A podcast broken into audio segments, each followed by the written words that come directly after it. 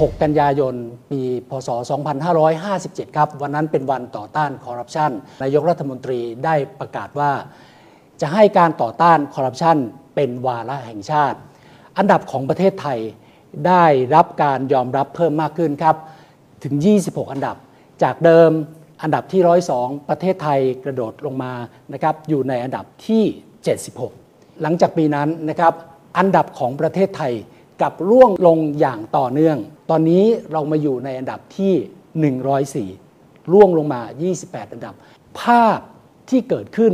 จากการสำรวจความคิดเห็นของประชาชนทั่วประเทศที่ชัดเจนก็คือบอกว่า ประชาชนมองว่าในช่วงปีที่ผ่านมาคอร์รัปชันประเทศไทยกำลังเพิ่มมากขึ้นมากขึ้นอย่างต่อเนื่อง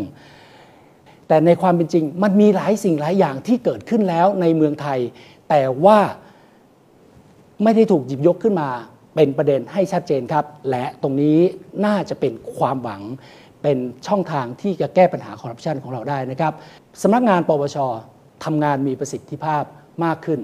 การทำงานของภาคเอกชนที่รวมตัวกันเป็นสมาคมวิชาชีพ ยังมีประสิทธิภาพมากขึ้น และทำงานในเชิงลุกมากขึ้น ไม่ได้เพียงแค่ปกป้องผลประโยชน์ของตัวเอง แต่ทุกคนพยายามที่จะช่วยกันจะลงสังคมไทยให้มากขึ้น ทุกวันนี้สื่อมวลชน หนังสือพิมพ์ ทีวี เกือบทุกช่องนะครับล้วนมีข่าวเจาะลึกข่าวเกี่ยวกับคอร์รัปชันมีรายการมีคอรัมน์ที่เกี่ยวกับคอร์รัปชันการทุจริต นะครับ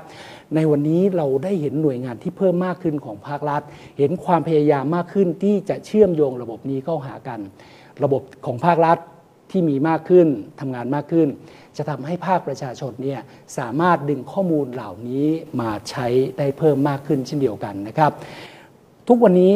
แอค ก็เอาข้อมูลของภาครัฐมาใช้เพื่อแก้ปัญหาคอร์รัปชันในการจัดซื้อจัดจ้าง โดยการพัฒนาเป็นเว็บไซต์ที่เรียกว่า a c AI ทำให้ทุกคนเห็นข้อมูลเกี่ยวกับการใช้งบโควิด เห็นข้อมูลเกี่ยวกับการจัดซื้อจัดจ้างของภาครัฐครับ ทุกท่านครับ ภาพที่ออกมาให้เห็นนะครับ โดยสรุปแล้วด้านไหนมากกว่ากัน ส่วนหนึ่งเป็นภาพที่ดำมืด อีกส่วนหนึ่งเป็นภาพแห่งแสงสว่าง เป็นภาพของอนาคต แล้ววันนี้ เรามีความหวัง หรือมันเป็นเพียงแค่ความฝันครับ การแก้ไขปัญหาคอร์รัปชันเป็นเรื่องที่เราต้องมองไปในอนาคต เพียงแต่ว่าอนาคตนั้นต้องเป็นอนาคตที่เรากำหนดได้ด้วยมือด้วยตัวด้วยพลังของเราเอง ด้วยการลงมือทำของพวกเราเองนะครับ ทุกคนสามารถติดตามดูและฟังย้อนหลังได้ ไม่ว่าจะเป็นทาง YouTube, Podcast, Podbean และ SoundCloud พิมพ์ชื่อรายการ Act Now และในทวิสเตอร์และเว็บไซต์